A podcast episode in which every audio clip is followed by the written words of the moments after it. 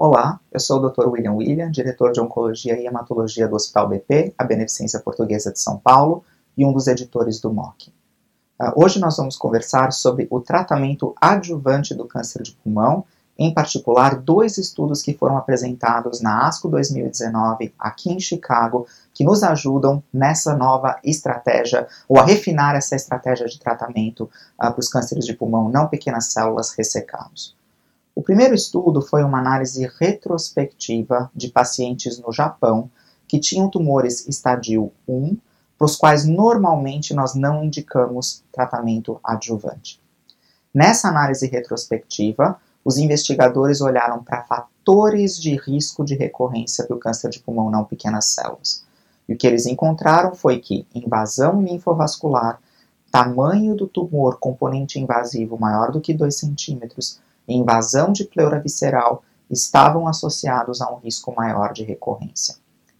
A segunda análise que foi feita foi naqueles pacientes com esses fatores de risco de mau prognóstico, se havia benefício de quimioterapia adjuvante.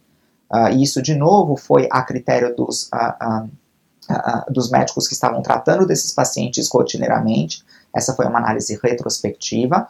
Mas nessa análise retrospectiva demonstrou-se que a, o uso de quimioterapia adjuvante para esses pacientes com fatores de alto risco levou a um aumento de sobrevida.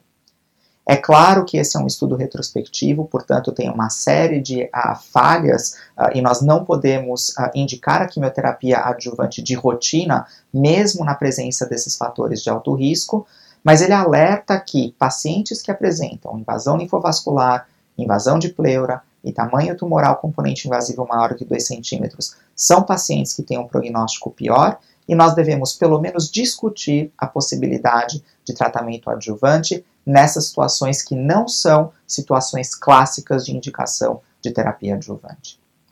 O segundo estudo foi também um estudo japonês, dessa vez um estudo prospectivo randomizado de fase 3, que olhou para pacientes com câncer de pulmão não pequenas células, histologia não escamosa, ressecados e que teriam indicação de tratamento adjuvante. E esses pacientes foram randomizados para receber cisplatina e vinorelbina adjuvante versus cisplatina e pemetrexed. O estudo foi desenhado para ser um estudo de superioridade, portanto, queria-se uh, demonstrar que a cisplatina e pemetrexed seria superior à cisplatina e vinorelbina. Esse desfecho primário de sobrevida global foi negativo, ou seja, não houve aumento de sobrevida global da cisplatina e pemetrexed comparado à cisplatina e vinorelbina. No entanto, as curvas de sobrevida foram bastante semelhantes nos dois grupos. Além disso, os pacientes que receberam cisplatina e pemetrexed tiveram uma menor taxa de efeitos colaterais. Portanto, apesar de negativo, esse estudo demonstra que cisplatina e pemetrexed adjuvante é uma opção de tratamento, sim, inclusive uma opção de tratamento talvez até menos tóxica do que cisplatina e vinorelbina, e portanto pode ser considerada como um dos tratamentos adjuvantes uh, que nós podemos utilizar para pacientes com doença ressecada. Obrigado pela atenção.